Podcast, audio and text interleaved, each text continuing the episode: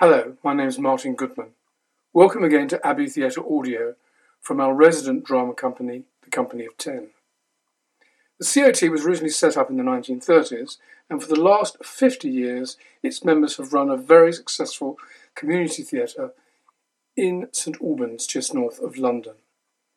This recording is part of our new series entitled Behind the Curtain, where members discuss how our theatre operates.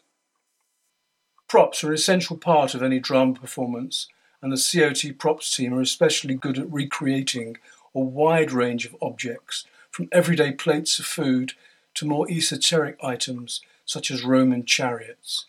Here, two members of our talented team, Anthea Buxton and Teresa Clark, talk about their work and one particular challenging project. Hello there, this is uh, Anthea Buxton, and together with Teresa Clark, I'm going to tell you a little about making props for a show at the Abbey Theatre.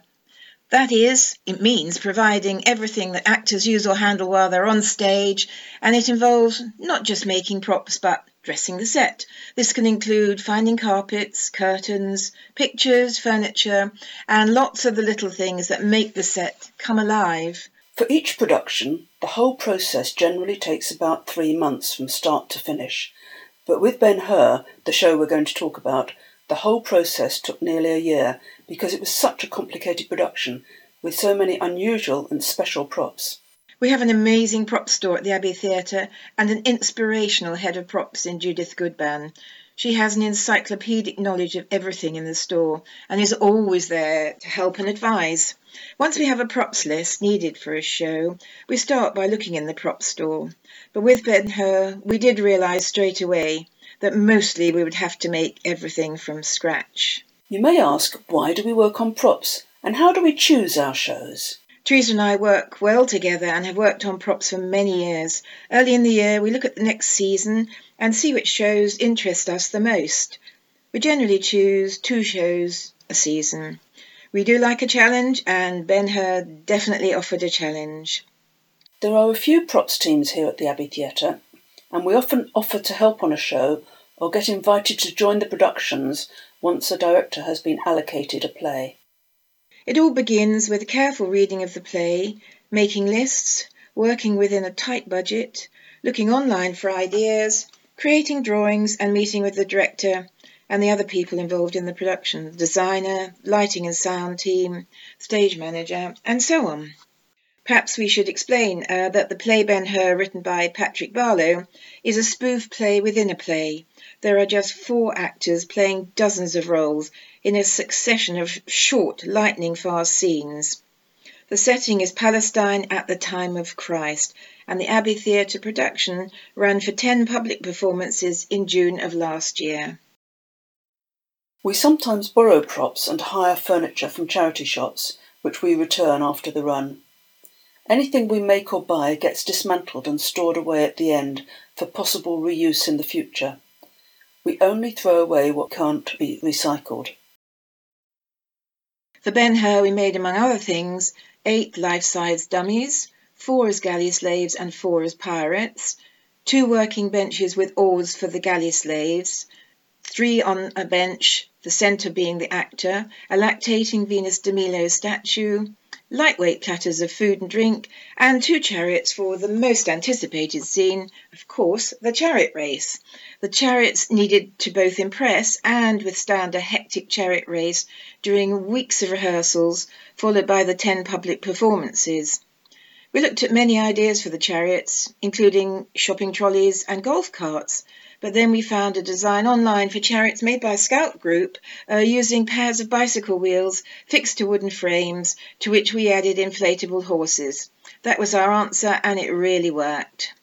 We made the dummies by wrapping three volunteers, wearing painting overalls, in gaffer tape, then cutting them out, stuffing the shells with foam and newspaper to make the right body shapes, then fixing heads, hands, and feet and dressing them and adding beards and wigs. There were many other quirky items and pieces of set made by the workshop team, which we then painted and decorated. The dummies took the longest time as there were so many stages, and we worked on some of the other props for weeks and weeks in the lead in to the performances. as so many practical problems had to be solved at each stage. All props teams need a range of skills from creating, making, sewing, decorating, and so on. Our team of myself, Teresa, Beth Marlam, and Jenny Whitlock worked tirelessly together for six months. For the bigger props like the chariots, the slave benches, and the mechanism to make Venus lactate, we had much needed input from John Pike, Nick Clark, and Ian Crawford. Additional help came from the director of an amateur theatre company group in Rugby, who had staged the show just before ours. They loaned us a huge sea cloth, a beautiful small galleon, a working cannon, and a set of angel wings. We were very fortunate to have space away from the theatre to assemble and store all these items. Generally, we only have access to the backstage areas in the theatre and the workshop once the previous show is all set and ready to go on stage. We were able to loan out some of our props after our show to yet another company putting on the play. It was great hearing how other groups approached their prop making, and this also provided a modest revenue for the theatre the actual performances were really quite wonderful. A real ensemble piece with a fabulous cast and an amazingly committed crew. There were hiccups, of course, but we laughed at the play every single night, as did the audiences.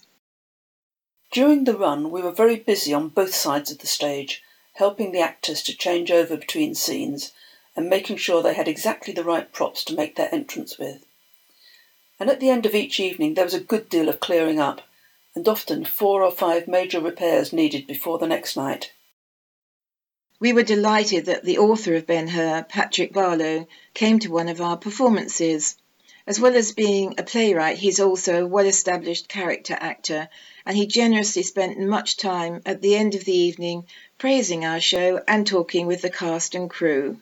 It was hard work and enormous fun. We hope you enjoyed listening to this recording. If you have craft skills, why not join our props team? You can find out more about the Abbey Theatre in St Albans and the Company of Ten by visiting www.abbeytheatre.org.uk. You'll also find a range of online video recordings from us on YouTube.